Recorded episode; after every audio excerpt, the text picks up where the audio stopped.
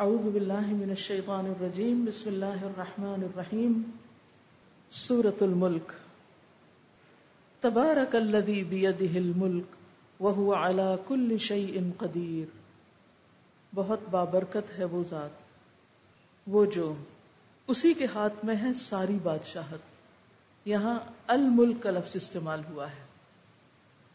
یعنی وہ صرف مالک ہی نہیں اور صرف چند چیزوں کا نہیں بلکہ ساری کی ساری چیزیں اسی کی ملکیت میں ہیں اور ان پر اسی کا حکم چلتا ہے۔ دنیاوی بادشاہوں کو آپ دیکھیے کہ اگر کوئی کسی علاقے میں بادشاہ ہے بھی آج یا ماضی میں، جتنی بھی مختلف ڈائنسٹیز گزر چکی ہیں، مختلف بادشاہوں کی خواب و فرائنہ ہوں، فرعون مصر ہوں، یا قوم طبا کے ہوں، یا اور کیسر و کسرا ہوں، تو ان میں سے ہر بادشاہ کی زندگی مختصر تھی۔ پھر اس کی حکومت اور اس کا اقتدار اور اس کے احکام، اس کے تصرفات صرف اس کے مخصوص علاقے پر تھے اور اس پر بھی اس کا پورا کنٹرول نہیں تھا۔ پورا کنٹرول نہیں تھا۔ یعنی کوئی بھی بادشاہ سارے کا سارا کنٹرول کاموں کا اپنے ہاتھ میں نہیں لے سکتا، بلکہ اس کو کام ڈیلیگیٹ کرنے پڑتے ہیں۔ اسی لیے آپ دیکھیں کہ وزیروں کی ایک لمبی قطار ہوتی ہے۔ اور ان کے مختلف شعبے ہوتے ہیں، مختلف ان کے دفتر ہوتے ہیں، ان کا کام مخصوص ہوتا ہے۔ کوئی تعلیم کے شعبے میں ہے تو کوئی میڈیا کا اور کوئی زراعت کا اور کوئی کسی اور چیز کا۔ تو ایک پرائم منسٹر ہو یا پریزیڈنٹ ہو یا بادشاہ ہو یا کسی بھی ملک کا جو کوئی بڑا ہو، اس کے اختیارات محدود ہوتے ہیں۔ لیکن اللہ سبحان و تعالی کا کنٹرول، اس کا تصرف، اس کا ملک آسمانوں پر بھی ہے۔ اور زمین پر بھی۔ اسی لیے مزید تاکید کی گئی کہ وہ اللہ کل شعین قدیر۔ وہ ہر چیز پر قدرت رکھتا ہے۔ وہ ہر چیز کا مالک ہے۔ وہ سارے بادشاہوں کا بھی مالک ہے، ساری بادشاہتوں کا بھی مالک الملک ہے۔ ملک الملوک ہے یعنی جتنے بھی بادشاہ ہیں، آج تک دنیا میں جن کو لوگ بادشاہوں کے نام سے جانتے ہیں، ان سب کا حقیقی اور اصل بادشاہ اللہ ہی ہے۔ دنیا میں اگر وقتی طور پر، محدود طور پر تھوڑا سا تصرف کسی کو ملا بھی، تو وہ اللہ سبحان و تعالیٰ کے سامنے کوئی حیثیت، کوئی مقام، کوئی قدر و قیمت رکھتا ہی نہیں۔ لیکن کتنی عجیب بات ہے کہ ہم دنیا کے بڑوں سے تو بڑا روگ کھاتے ہیں، ان سے ڈر جاتے ہیں، ان سے متاثر ہو جاتے ہیں۔ لیکن اللہ رب العزت اس کی بادشاہت، اس کی قوت، اس کی قدرت، اس کے تصرفات، ان کے بارے میں ہم نہ جانتے ہیں اور نہ ہی اس کو محسوس کرتے ہیں اور نہ اس کو جان کر اس طرح ہمارے دلوں میں حبت آتی ہے، اس کی بڑائی اور اس کی عظمت ہمارے دل میں اس طرح نہیں آتی جس طرح آنی چاہیے۔ سورت الزخر پیٹی فائیو میں اللہ تعالیٰ فرماتے ہیں و تبار کلدی لہو ملک السماوات والارض وما بینہما وعنده علم الساعت و الیہ ترجعون۔ بہت بابرکت ہے وہ جس کے پاس آسمانوں کی اور زمین کی بادشاہت ہے اور اس کی بھی جو ان دونوں کے درمیان ہے۔ کیونکہ ہم تو صرف آسمان اور زمین کو جانتے ہیں نا، باقی سارے ستارے، سیارے، ان کی تعداد بھی ہمیں نہیں معلوم۔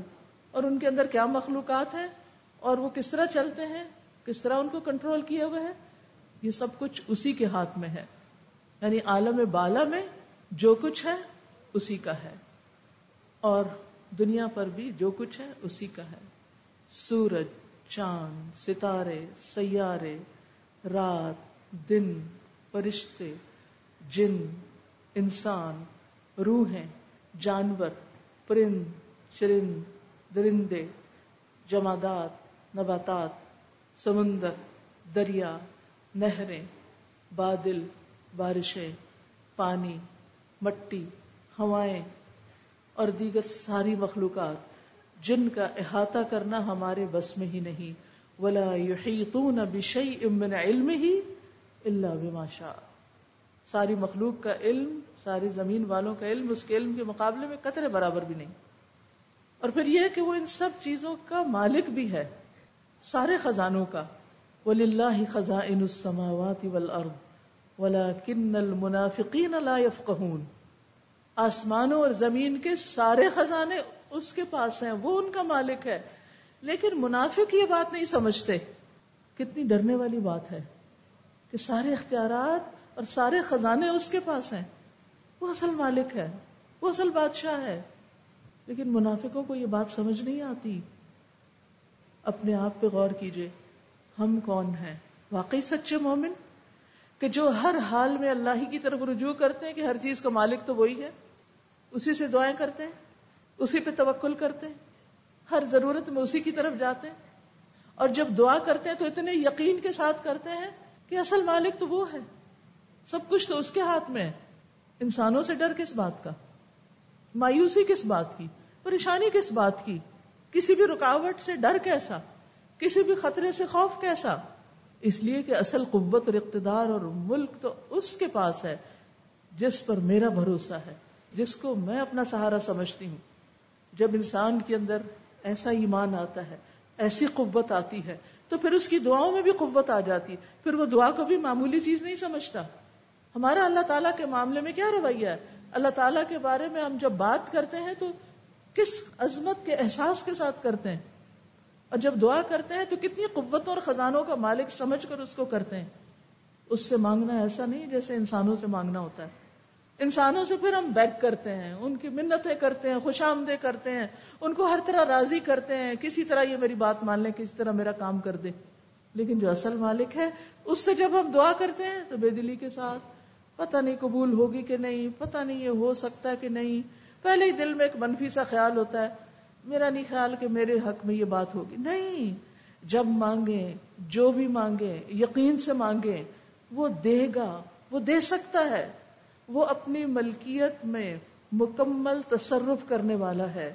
یعنی وہ ایسا بادشاہ نہیں کہ جو بے بس ہو، جسے کسی سے مشورے کی ضرورت ہو۔ وہ اپنی بادشاہی میں جیسا چاہے تصرف کرے، جس چیز کو جیسا چاہے عطا کرے، جس کو چاہے دے، وہ ہر دن ایک نئی شان میں ہوتا ہے۔ اللہ مالک الملک، تؤتی الملک من تشاء، وتنزع الملک ممن تشاء وتعز من تشاء وتذل من تشاء بيدك الخير انك على كل شيء قدیر اور یہاں بھی یہی کہا گیا وہ على كل شيء قدیر اور وہ ہر چیز پر پوری پوری قدرت رکھتا ہے، پورا اختیار ہے اس کا۔ وہ جسے چاہے بادشاہت دے جس سے چاہے چھین لے، جسے چاہے عزت دے، جسے چاہے ذلیل کر دے، جس کے چاہے گناہ بخش دے، اور جسے چاہے عذاب دے، یغفر لمن یشاء۔ ویعذب من یشاء جس کا چاہے اس کا رتبہ بلند کر دے اور جس کا چاہے اس کا رتبہ گرا دے، وہ جو چاہے کر سکتا ہے۔ اور اتنا اختیار، اتنی قوت، اتنا اقتدار کسی اور کے پاس نہیں، کسی کے پاس بھی نہیں۔ نہ کسی دنیاوی بادشاہ کے پاس، نہ کسی حکومت کے پاس، نہ کسی انسان کے پاس، نہ کسی ہمارے قریبی کے پاس، نہ کسی دور والے کے پاس، نہ کسی جن کے پاس، نہ کسی فرشتے کے پاس۔ کسی اور کے پاس نہیں۔ پھر آپ دیکھیے کہ جب آپ اللہ تعالیٰ کو اس طرح پہچانتے تو پھر آپ کی عبادت میں جو خوشبو آتا ہے، آپ کی عبادت میں جو لذت آتی ہے، اور آپ کی دعا میں جو قوت آتی ہے، وہ اس کے بغیر آ ہی نہیں سکتی۔ اور پھر وہ صرف دنیا کا مالک نہیں، وہ آخرت کا مالک بھی ہے، وہ قیامت کا مالک بھی ہے۔ قیامت کے دن ساری زمین اللہ کی مٹھی میں ہوگی۔ اور آسمانوں کو وہ اپنے دائیں ہاتھ میں لپیٹ لے گا۔ پھر فرمائے گا، میں بادشاہ ہوں، زمین کے بادشاہ کدھر ہیں؟ تو اس کی بادشاہت صرف اس زندگی میں نہیں، اس دنیا میں نہیں، اس کی بادشاہت آسمانوں پر بھی ہے، اس کی بادشاہت آخرت میں بھی ہے۔ اسی لیے اللہ سبحان تعالیٰ ایک حدیث کچھ میں فرماتے ہیں، اے میرے بندو، میں نے اپنے اوپر ظلم کو حرام قرار دیا ہے اور میں نے تمہارے درمیان بھی ظلم کو حرام قرار دیا ہے۔ تو تم ایک دوسرے پر ظلم نہ کرو۔ اے میرے بندو، تم سب گمراہ ہو، سوائے اس کے جسے میں ہدایت دوں۔ سب گمراہ ہو، سوائے اس کے جسے میں ہدایت دوں۔ ہدایت کون دیتا؟ کون دیتا؟ یہ ہم نہیں لوگوں کو ہدایت دیتے۔ اگر ہمارے ہاتھ میں لوگوں کی ہدایت ہوتی تو سب سے پہلے اپنے بچوں کو دیتے۔ اپنے شوہروں کو دیتے، اپنے گھر والوں کو دیتے، تاکہ وہ سیدھے ہوں اور ہمارے ساتھ بھی اچھا معاملہ کریں۔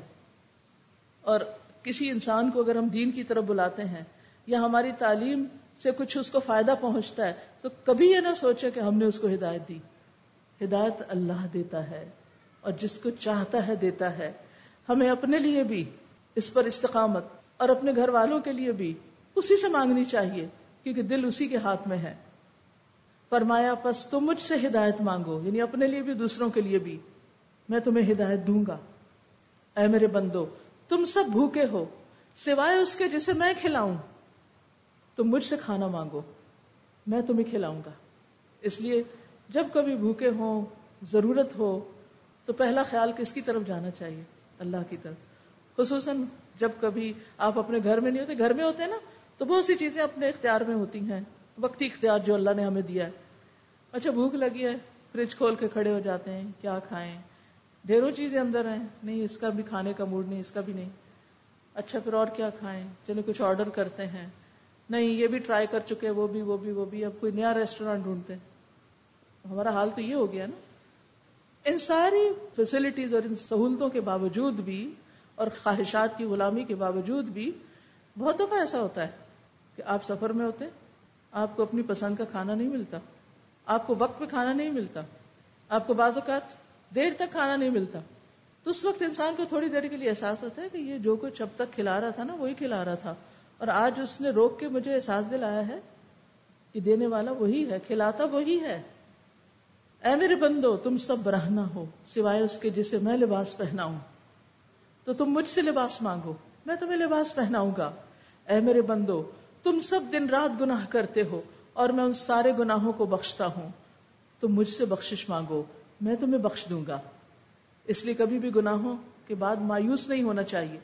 اے میرے بندو، تم کبھی مجھے نقصان پہنچانے کی طاقت نہیں رکھو گے کہ مجھے نقصان پہنچا سکو، اور نہ مجھے فائدہ پہنچانے کے قابل ہوگے کہ مجھے فائدہ پہنچا سکو۔ ہم اللہ کو نہ نقصان دے سکتے ہیں اور نہ ہی کوئی فائدہ دے سکتے ہیں، کیونکہ یہ سب کچھ بھی اسی کے اختیار میں ہے۔ اے میرے بندو، تم سب اولین و آخرین اور جن و انس اس آدمی کے دل کی طرح اگر ہو جاؤ جو تم میں سب سے زیادہ تقوی والا ہو، تو بھی تم میری سلطنت میں کچھ اضافہ نہیں کر سکتے۔ اور اے میرے بندو، اگر تم سب اولین و آخرین اور جن و انس اس آدمی کے دل کی طرح ہو جاؤ جو سب سے زیادہ بدکار ہے، تو بھی تم میری سلطنت میں کچھ کمی نہیں کر سکتے ملک کیونکہ ملک اس کے ہاتھ میں ہے۔ سارے مل کر بھی اس کے ملک میں سے کچھ کم نہیں کر سکتے۔ اے میرے بندو، اگر تم سب اولین و آخرین، جن و انس ایک صاف چٹیل میدان میں کھڑے ہو کر مجھ سے مانگنے لگو، اور میں ہر ایک کو اس کی مانگی ہوئی چیز عطا کروں۔ تو پھر بھی میرے خزانوں میں کمی نہیں ہوگی، مگر اتنی جتنی سمندر میں سوئی ڈال کر نکالنے سے ہوتی۔ اے میرے بندو، یہ تمہارے اعمال ہیں، جنہیں میں تمہارے لیے شمار کر رہا ہوں۔ پھر میں تمہیں ان کا پورا پورا بدلہ دوں گا۔ تو جو آدمی بہتر پائے، وہ اللہ کا شکر ادا کرے۔ اور جو بہتر نہ پائے وہ اپنے آپ ہی کو ملامت کرے۔ تو اس حدیث قدسی سے جسے صحیح مسلم نے روایت کیا ہے، کیا بات پتہ چلتی ہے کہ اصل بادشاہت اختیار، اقتدار، قدرت، ملکیت، تصرف، امر، نہیں، سب کچھ اللہ کے ہاتھ میں ہے۔ ہمیں اس کو پہچاننے کی ضرورت ہے، اس کی طرف رجوع کرنے کی۔ اور پھر وہ اعلی کل شعی ان قدیر۔ یاد رکھیے کہ ملک کے اندر قدرت بھی ہے، لیکن الگ سے پھر تاکید کے ساتھ استعمال ہوا کہ ساری قدرت اس کے پاس ہے۔ وہ کسی بھی قسم کے عج سے، کمزوری سے، کمی سے پاک ہے۔ اس کی صفت قادر بھی ہے یعنی قدرت رکھنے والا۔ لیکن قدیر کہہ کر اس صفت کی شدت کا اظہار ہے۔ یعنی قدیر میں صفت قدرت کی شدت کا اظہار کیا گیا ہے۔ یعنی کمال قدرت والا۔ اور آسمان و زمین کو اس نے اپنی قدرت کے ساتھ ہی وجود بخشا ہے اور جس طرح وہ چاہتا ہے، وہ پیدا کرتا ہے۔ اپنے ہر کام پر وہ غالب ہے۔ کوئی اس کو روک نہیں سکتا۔ واللہ غالب علی امرہ ولکن اکثر الناس لا يعلمون وہاں تھا، منافقین لا يفقهون اور یہاں کے اکثر الناس لا يعلمون واللہ غالب علی امرہ اللہ اپنے حکم نافذ کرنے پر غالب ہے۔ حکم اسی کا چلتا ہے۔ لیکن اکثر لوگ یہ بات جانتے نہیں۔ اس لیے دعا کرنے کے بعد وہ مایوس ہونے لگتے ہیں کہ ہماری تو سنی نہیں جاتی۔ بھائی حکم تو اللہ ہی کا چلے گا۔ اور جب اس کا حکم ہو جائے گا، انما امرہ اذا اراد شیئا ان یقول له کن فیکون۔ جب وہ کن کہے گا، تو وہ کام ہو جائے گا۔ کوئی اس کو عاجز کرنے والا نہیں۔ سورت فاتر میں آتا ہے، وما كان الله ليعجزه من شيء في السماوات ولا في الارض اللہ کبھی ایسا نہیں کہ آسمانوں میں اور نہ زمین میں کوئی چیز اسے بے بس کر دے۔ وہ قادر ہے، ہر چیز مغلوب ہے۔ وہ ہے وہ، الذي خلق الموت والحیات جس نے موت کو تخلیق کیا اور زندگی کو بنایا۔ یہ ہے تمہارا رب، اللہ۔ جو ہر چیز پہ قادر ہے، اس نے تمہیں زندگی دی۔ تم کچھ نہ تھے۔ اور خلق کے معنوں میں کیا ہوتا ہے؟ عدم سے وجود ملا۔ تم کچھ بھی نہ تھے۔ کن تم امبات اس نے تمہیں زندگی عطا کی۔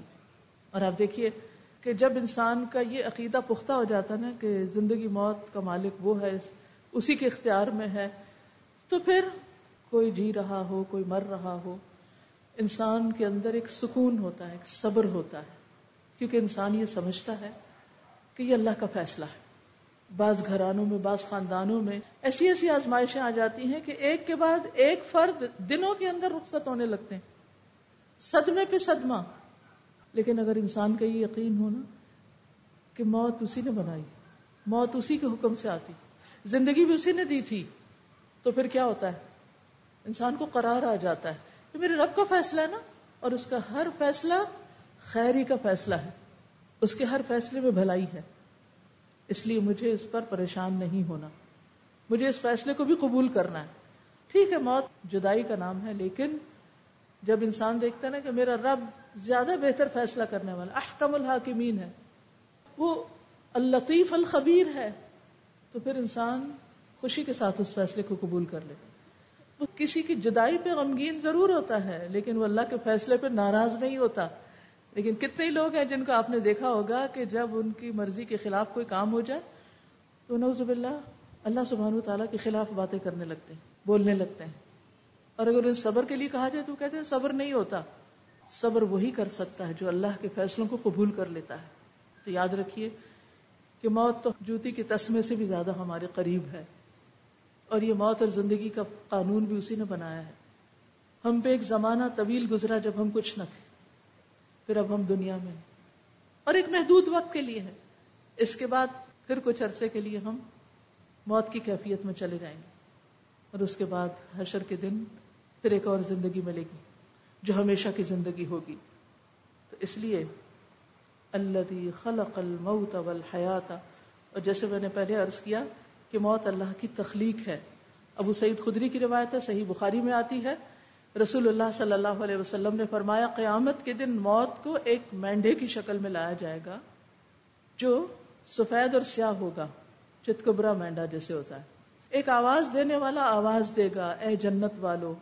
تو تمام جنتی گردن اٹھا کر دیکھیں گے۔ آواز دینے والا پوچھے گا، تم اس مینڈے کو پہچانتے ہو؟ وہ بولیں گے ہاں یہ موت ہے۔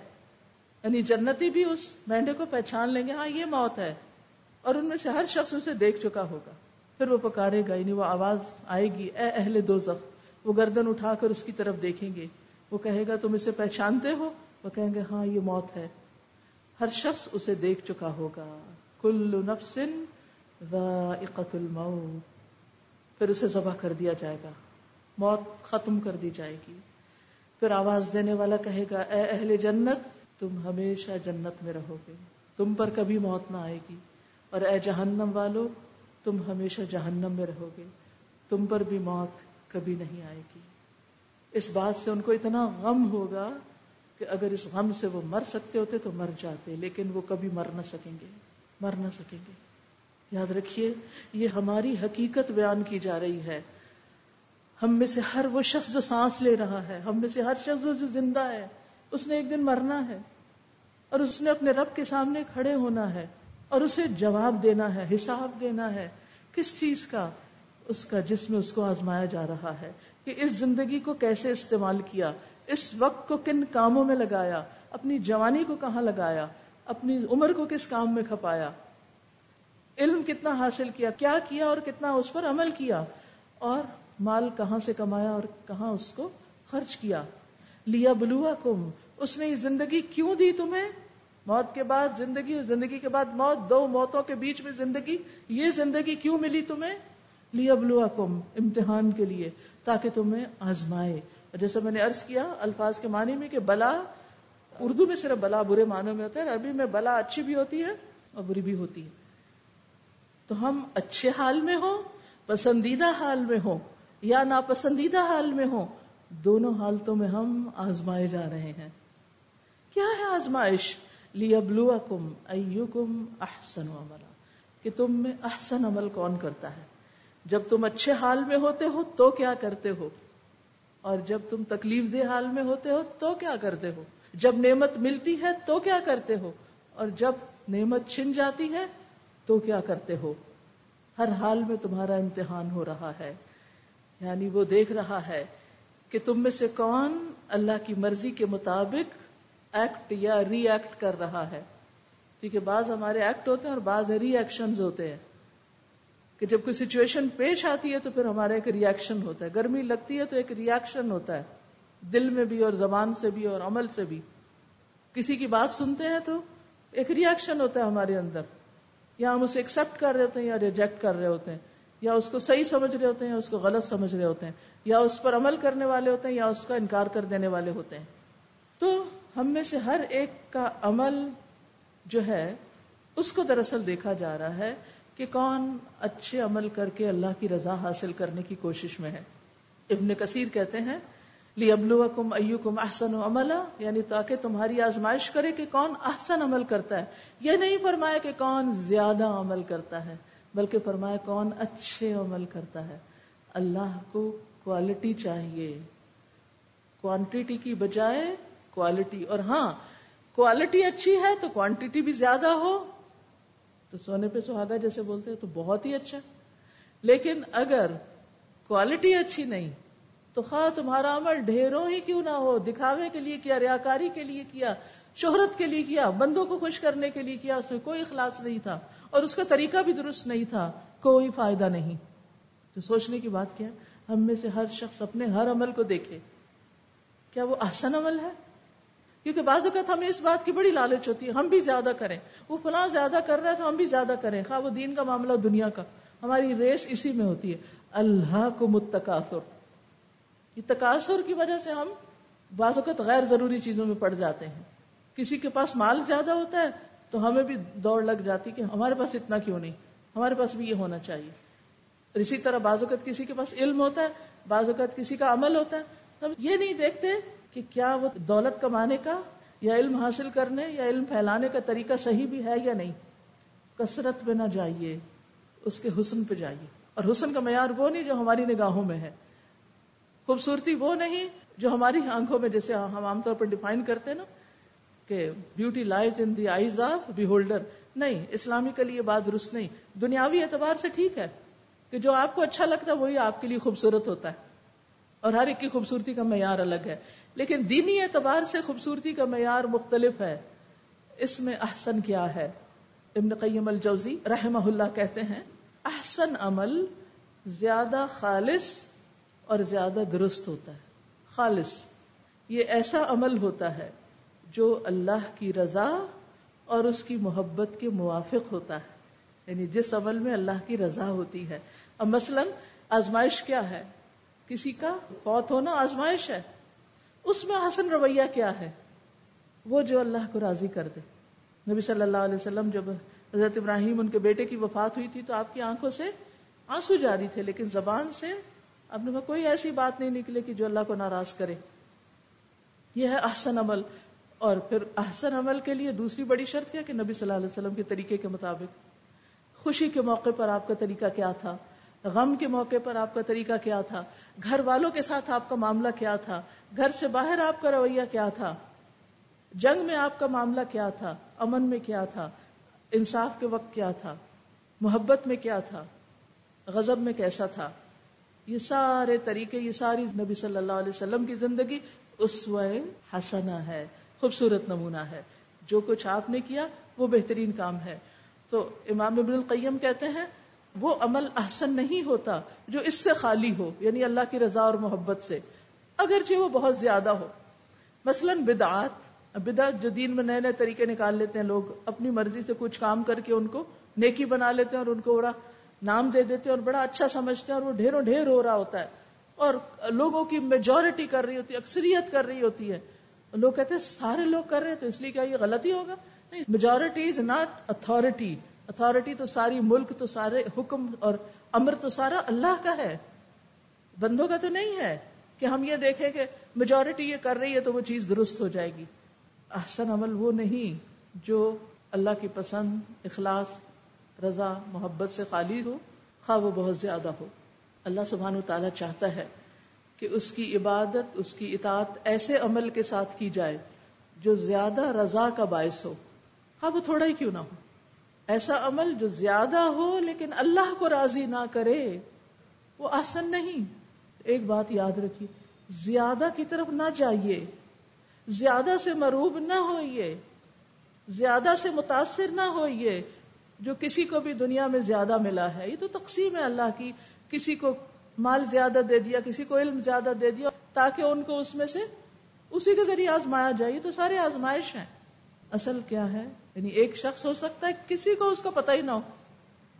خفیہ، خاموش، کسی گوشے میں بیٹھ کے کچھ کرتا ہو، کوئی نہ جانتا ہو اس کا۔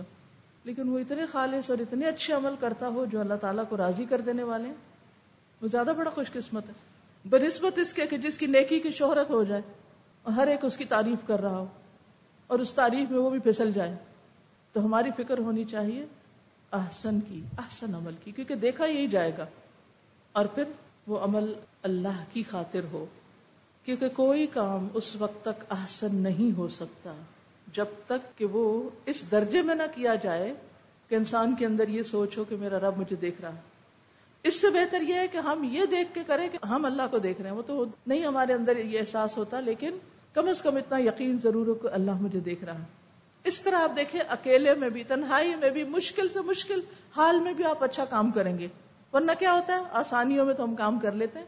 جو ہی کوئی مشکل کھڑی ہوتی ہے، وہیں رک جاتے ہیں، کام چھوڑ دیتے ہیں۔ اگر ہمیں پتا ہو کہ یہ اللہ کی پسند کا کام ہے، تو ہم ہر مشکل پار کر کے منزل تک پہنچنے کی فکر کریں۔ تو قرآن مجید میں آتا ہے، فمن كان يرجو لقاء ربه فليعمل عملا صالحا ولا يشرك بعبادة ربه احدا کہ اپنے رب کی عبادت میں کسی کو شریک نہ کرے۔ نہ ماں باپ کو، نہ بہن بھائیوں کو، نہ دوستوں، کسی اور کو بھی نہیں۔ خالص، بس صرف اللہ کی رضا کے جس انسان کو یہ بات سمجھ آ جاتی ہے نا، پھر اس کو چھپ چھپ کے نیکیاں کرنے کا بڑا ہی شوق لگ جاتا ہے۔ شہرت سے بھاگتا ہے۔ اس کو اس بات کا شوق نہیں ہوتا کہ لوگوں کو پتا چل جائے کہ میں نے کیا کیا ہے۔ تو یہی حقیقی اخلاص ہے۔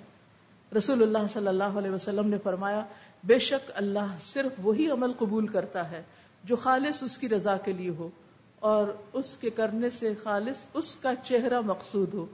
ابتغاء وجہ ربہ الاعلی ولسوف یرضا قرآن مجید میں آتا ہے نا؟ حضرت ابوبکر کے بارے میں کہا جاتا ہے کہ آیات نازل ہوئی تھی کہ جب وہ ان غلاموں کو آزاد کرتے تھے جو کمزور تھے تو ان کے والد نے کہا کہ تم نوجوان اور اچھے غلاموں کو آزاد کرو، کل تمہاری قوت بنے گے۔ انہوں نے کہا کہ میں تو صرف اللہ کی رضا کے لیے کرتا ہوں۔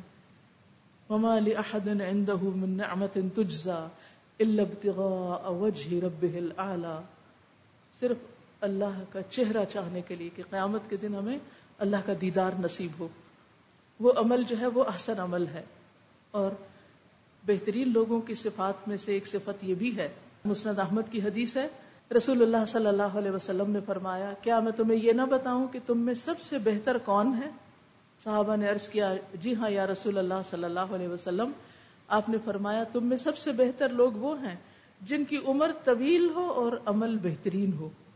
یعنی لیبلوکم ایکم احسن عمل اب احسن عمل کر رہے ہیں، کر رہے ہیں، کر رہے ہیں۔ لمبی عمر اللہ نے دی اور زیادہ آسن عمل ہو گئے۔ یعنی پہلے آسن اور پھر اکثر۔ دوسرے نمبر پر پھر اکثر کی بھی ہرس ہونی چاہیے۔ ایک اور حدیث میں آتا صحیح بخاری کی روایت ہے، نبی صلی اللہ علیہ وسلم نے فرمایا، تم میں سے جب کوئی شخص اپنے اسلام کو احسن بنا لے، تو ہر نیک کام جو وہ کرتا ہے، اس کے عوض، اسے دس سے لے کر سات سو گنا تک اس کے لیے نیکیاں لکھی جاتی ہیں۔ اور ہر برا کام وہ کرتا ہے جو اس کے لیے بس اتنا ہی لکھا جاتا ہے۔ برا کام بس ایک عدد اور نیکیاں سات سے سات سو گنا۔ اب یہ سات سے سات سو گنا کیسے ہو گئے؟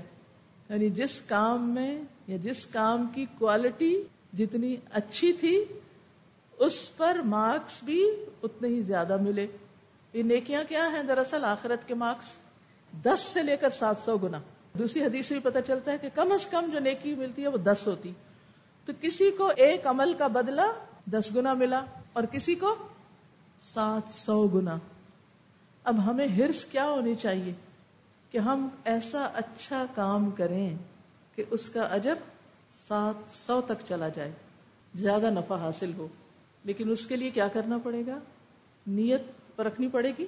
کیوں کر رہا ہوں؟ کس کے لیے کر رہا ہوں؟ کیوں کرنا چاہتا ہوں؟ بار بار اپنے آپ سے سوال کیا کیجیے۔ کوئی بھی کام، دین کا دنیا کیوں کر رہا ہوں؟ کرتے کرتے بیچ میں رک کے پوچھا کرے، کیوں کر رہا ہوں؟ کیا واقعی اللہ کے لیے؟ اپنا جائزہ، اپنا محاسبہ خود کیا کیجیے؟ اور پھر اس کے بعد؟ چاہیے نبی صلی اللہ علیہ وسلم کے طریقے کے مطابق ہے۔ اور جب آپ کو یہ خیال آئے گا کہ آپ کے طریقے کے مطابق ہو، تو پھر آپ کیا کریں گے؟ آپ کا طریقہ جاننے کی کوشش کریں گے۔ پھر آپ سنت کا علم بڑھائیں گے۔ پھر آپ کو حدیث رسول صلی اللہ علیہ وسلم سے محبت ہوگی۔ پھر آپ جاننے کی فکر میں لگ جائیں گے کہ آپ نے کیسے کیا تھا یہ کام۔ اچھا ہم کیا دیکھتے ہیں؟ دنیا میں کون کس کام کو کیسے کر رہا ہے؟ کبھی اس کو دیکھتے، کبھی اس کو، کبھی اس کو۔ یہ کیا کر رہا ہے؟ اچھا اس کی نکالی کر لیتے ہیں، وہ کیا کر رہا ہے؟ اس کے پیچھے چل پڑتے ہیں۔ مجھے لگتا ہے اس کا کام بہت اچھا چلو، ہم اس جیسا کوئی کام کرتے نہیں، یہ نہیں ہے معیار۔ معیار کیا ہے؟ معیار کون ہے؟ سب سے خوبصورت طریقہ کس کا ہے؟ رسول اللہ صلی اللہ علیہ وسلم کا۔ وہ حکمتیں جانیے۔ اس کی تڑپ رکھیے۔ اس کے لیے محنت کیجیے۔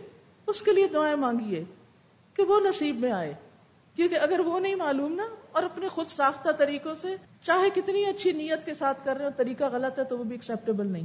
اچھی نیت کا نتیجہ کیا ہوتا ہے؟ کہ عمل بھی اچھا ہو، لیکن اچھے عمل کے لیے درست طریقہ بھی ہونا چاہیے۔ ایک مثال سے بات کو سمجھنے کی کوشش کریں۔ آپ کو کسی سے بڑی محبت ہے۔ آپ بڑے خلوص کے ساتھ اس کے لیے کوئی کام کرنا چاہتے ہیں۔ لیکن آپ کو یہ نہیں پتا کہ وہ کس چیز سے راضی تو اس کو کون سا طریقہ پسند ہے؟ ایک چائے کا کپ ہی کسی کو بنا کے دینا ہو نا۔ اور آپ محبت میں بنانے جائیں، لیکن اس کی مرضی کی نہ ہو، اپنی مرضی کی بنا کے لے جائیں آپ۔ یا لوگوں کی مرضی کی بنا کے لے جائیں، لیکن اس کی مرضی کی نہیں ہے جس کے لیے آپ نے بنائی ہے۔ تو کیا ہوگا اس چائے کا انجام؟ وہ وہی رکھی ٹھنڈی ہو جائے گی، وہ پی نہیں جائے گی۔ گویا دوسرے لفظوں میں ایکسپٹ نہیں ہوئی۔ کیونکہ آپ کا طریقہ ٹھیک نہیں تھا۔ کیوں نہیں ٹھیک تھا؟ کیونکہ اس کی پسند کا نہیں تھا۔ اللہ کی پسند کس میں ہے؟ نبی صلی اللہ علیہ وسلم کے طریقے میں۔ یہ نہیں کہ اللہ کی رضا کی بات ہوتی ہے اور ہمیں ایسے ہی بیکار چھوڑ دیا گیا کہ ہم ایسے خود سے عقل سے نکالنے کو طریقہ نہیں۔ ہمیں بہترین نمونہ دیا گیا۔ ہر ہر چیز سکھا دی گئی۔ ہمیں علم نہیں، ہم جاہل ہیں تو اور بات ہے۔ وہ سب کچھ وہاں موجود ہے۔ اس لیے ہمیں شوق لگ جانا چاہیے کہ میں ہر کام میں نبی صلی اللہ علیہ وسلم کا طریقہ جانوں کہ وہ کیسے کرتے تھے۔ اس کو سیکھوں، اس کو اپناؤں۔ اور اس میں آپ دیکھیے کہ جب کوئی انسان اچھا عمل کرے گا تو پھر کیا ہوگا؟ اس کا بدلہ بھی اچھا ہوگا۔ اور امتحان کس چیز کا ہے؟ کہ جو اچھا کر کے لائے، اس کو قیامت کے دن کیا دیا جائے؟ اچھا بدلہ دیا جائے۔ اور جو اچھا کر کے نہ لائے، اس کو پھر کیا کیا جائے؟ اس کو سزا دی جائے۔ جو اپنی خواہشات کے پیچھے چلا، جو دنیا کی خواہشات کے پیچھے چلا، لوگوں کی مرضی کے مطابق چلا۔ اور اس میں آپ چھوٹی سی مثال لیجیے کہ ہم اپنے روز مرہ کے کاموں کو ہی دیکھیں۔ ایمانداری سے اپنے آپ سے پوچھے کہ ہم لباس کس کی مرضی کا پہنتے ہیں؟ اللہ کی مرضی کا یا بندوں کی مرضی کا؟ وہ اللہ اگر اللہ کی مرضی کا لباس ہوتا تو ہم ایسا چست لباس نہ پہنتے جو ہم نے پہننا شروع کر دیا۔ اگر اللہ کی رضا کے مطابق ہم اپنا لباس اختیار کرتے تو ہمیں راہ چلتے ہمارے ٹخنے ننگے نہ ہوتے۔ ہمارے ہپس کپڑا پہن کے بھی دکھائی نہ دیتے۔ ہماری کمیزیں اتنی اوپر نہ ہو جاتی۔ ہمارے گلے اتنے کھل نہ جاتے۔ ہمارا لباس ایسا باریک نہ ہوتا کیونکہ یہ اللہ کی رضا کا لباس نہیں ہے۔ ہم نے یہ لباس، یہ سٹائل، یہ طریقے ہمارے چھوٹوں نے، بڑوں نے، ایون بوڑھوں نے، بزرگوں نے تنگ لباس پہننا شروع کر دیا۔ کیوں؟ اس لیے کہ لوگ اب یہی پسند کرتے ہیں نا۔ بازار سے بھی یہی ملتا ہے، درزی بھی ایسا ہی سیتے ہیں۔ درزی کو پیسے کون دیتا ہے سینے کے؟ آپ دیتے ہیں نا، کیوں دیتے ہیں؟ اگر وہ آپ کی مرضی کا لباس نہیں سیتا اور اپنی مرضی کا سیتا ہے تو وہ پھر اپنے پاس رکھے اور جرمانہ بھرے اس کا۔ کیونکہ دل میں تو اپنے بھی چور ہوتا ہے کہ بلیم درزی کو کر دیں اور مرضی اپنی پوری ہو جائے۔ یہ امتحان ہے نا ہمارا۔ لباس کے پہننے میں بھی امتحان ہے، معاملوں اور رویوں میں بھی امتحان ہے۔ ہر چیز تو امتحان ہے۔ یہ تھوڑی دیر کے لیے بس یہاں موجود ہے اس دنیا میں۔ ہر ایکشن ایک امتحان ہے۔ ایک ہاتھ بھی اٹھا تو کیوں اٹھایا؟ ایک بات منہ سے نکالی کیوں نکالی؟ کیا نیت تھی پیچھے؟ کیا مقصد تھا؟ اس سے غافل نہ ہو ہم کبھی۔ لیا بلوا کو وہ آزما رہا ہے۔ تھوڑے دن کا اختیار دیا ہوا اس نے کہ تم کرتے کیا ہو؟ کیا اپنی خواہشات پہ چلتے ہو؟ یا پھر اللہ کی رضا پہ؟ کیونکہ جو اللہ کی رضا پہ چلے گا، اسی کا عمل اچھا ہوگا اور اسی کا انجام بھی۔ للذین احسنوا فی هذه الدنیا حسنا ولدار الاخرة خیر ولنعم دار المتقین۔ ان لوگوں کے لیے جنہوں نے بھلائی کی، اس دنیا میں بڑی بھلائی ہے۔ اور آخرت کا گھر تو کہیں بہتر ہے۔ اور یقیناً وہ ڈرنے والوں کا اچھا گھر ہے یعنی آخرت کا گھر۔ دنیا کے گھر سے بھی اچھا ہے، لیکن یہ ان کے لیے ہے جو اپنے رب سے ڈرتے ہوں۔ وہ العزیز الغفور، اور وہ زبردست بھی ہے، سب پہ غالب بھی ہے، اور مسلسل بخشنے والا ہے، بہت بخشنے والا ہے۔ ایک طرف اللہ کی قدرت کی بات ہے، اس کے غلبے کی بات ہے، اور اس کے ساتھ ساتھ اس کی بخشش کی بات بھی ہے۔ دنیا میں جب کسی کو اقتدار ملتا ہے، قوت ملتی ہے، وہ دوسروں پر اس کو اتارٹی ملتی ہے، غالب آتا ہے، تو پھر اس کے اندر ایک رونت آ جاتی ہے۔ وہ دوسروں کو معاف نہیں کرتا، لیکن اللہ سبحانہ تعالیٰ ساری قوت، قدرت، عزت کا مالک ہو کر بھی دوسروں کو بخش دیتا ہے۔ وہ اتنا مہربان رب ہے۔ تو العزیز ابن اسیر کہتے ہیں سمراد وہ غالب اور قوت والی ذات جس کو کوئی مغلوب نہیں کر سکتا۔ اور عزت تین قسم کی ہوتی۔ مرتبے اور شان کی عزت، تو اللہ تعالیٰ عظیم الشان، عظیم شان والا ہے۔ جیسے اللہ تعالیٰ کی ایک اور نام جو ہے، یہ صفت جو ہے، السید بھی ہے۔ نمبر دو، غلبے کی عزت۔ تو اس سے مراد ہے، اللہ ہر چیز پر غالب ہے۔ بہو القاہر فوق عبادی ہی نمبر تین، محفوظ ہونے کی عزت عزت الامتناع کہتے ہیں اس کو. یعنی وہ اس سے محفوظ ہے کہ کوئی اس کو کوئی تکلیف پہنچائے. یعنی اللہ سبحانہ تعالیٰ کی شان، اس کی عزت، اس کی ذات میں کوئی نقصان نہیں دے سکتا. ہر کوئی اس کے آگے جھکا ہوا ہے. اسے ہر طرح کی عزت حاصل ہے، ہر طرح کا غلبہ حاصل ہے، اور وہ ہر طرح سے محفوظ ہے. فَلِلَّهِ الْحَمْدُ رَبِّ السَّمَاوَاتِ وَرَبِّ الْأَرْضِ رَبِّ الْعَالَمِينَ وَلَهُ الْكِبْرِيَاءُ فِي السَّمَاوَاتِ وَالْأَرْضِ وَهُوَ الْعَزِيزُ الْحَكِيمُ تو اصل بڑائی اور عزت اللہ کی ہے اور وہ اس کے ساتھ ساتھ اپنے بندوں کے گناہوں پر پردہ ڈالنے والا غفور غفرا سے غفرا کا مطلب کیا ہوتا ہے؟ ڈھانکنا۔ وہ اپنے بندوں کو ڈھانک دیتا ہے یعنی ان کی غلطیوں اور گناہوں کو چھپا دیتا ہے۔ اور غفور فعول کے وزن پر مبالغے کا سیگا مسلسل درگزر کرنے والا، خصوصاً گناگاروں اور نافرمانوں کو، کہ ان کی کوتاہیوں پہ پردہ ڈالتا رہتا ہے، اور خصوصاً جب وہ توبہ کرے۔ انسان کے گناہ آسمان کے کناروں تک پہنچ جائیں، پھر بھی وہ معاف کر سکتا ہے اور بخش سکتا ہے۔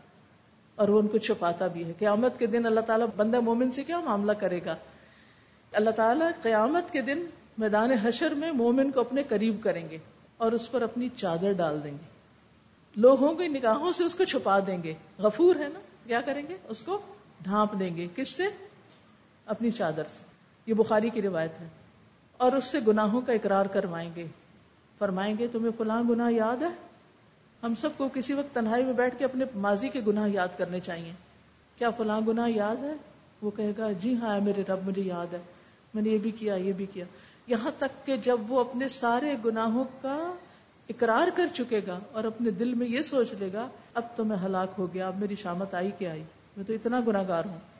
تو اللہ تعالیٰ اس وقت فرمائیں گے کہ اے بندے، میں نے دنیا میں تیری پردہ پوشی کی، دنیا میں بھی تیرے گناہ چھپائے اور آج میں تیری بخشش کرتا۔ یہ ہے رب غفور، یہ ہے بخشنے والا رب۔ اور پھر اس کے بعد اسے اس کی نیکیوں کا نام اعمال دے دیا جائے گا۔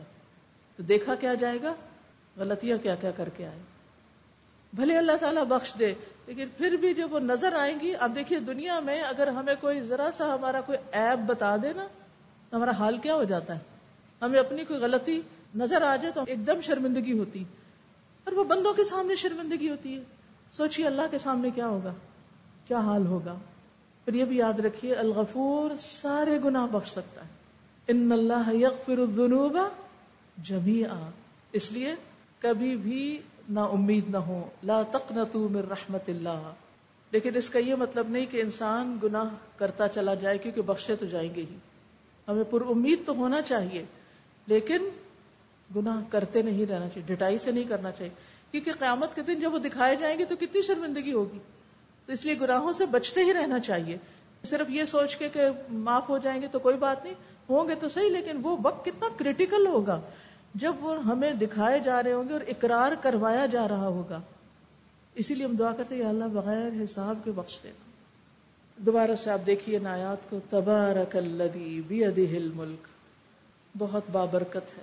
ساری خیر اور بھلائی اسی میں ہے۔ سب سے بلند و بالا وہی ہے۔ جس چیز میں جو خیر اور بھلائی ہے، وہ بھی اسی کی طرف سے ہے۔ اللہ بیدہ الملک۔ الملک، ساری حکومت، سارا اختیار، قدرت سب اسی کے ہاتھ میں ہے۔ وہ اعلی کل شعین قدیر، اور وہ ہر چیز پر قدرت رکھتا ہے۔ اگر اللہ برکت والا ہے، اللہ بادشاہ ہے، اللہ قادر ہے، تو مجھے کیا کرنا چاہیے؟ مجھے اس کے ساتھ کیا معاملہ کرنا چاہیے؟ جس کی یہ صفات ہے۔ اللہ خلق الموت والحیات لیبلوکم هو یحیی و یمیت۔ زندگی موت اس نے پیدا کی، موت اور زندگی کو اس نے بنایا۔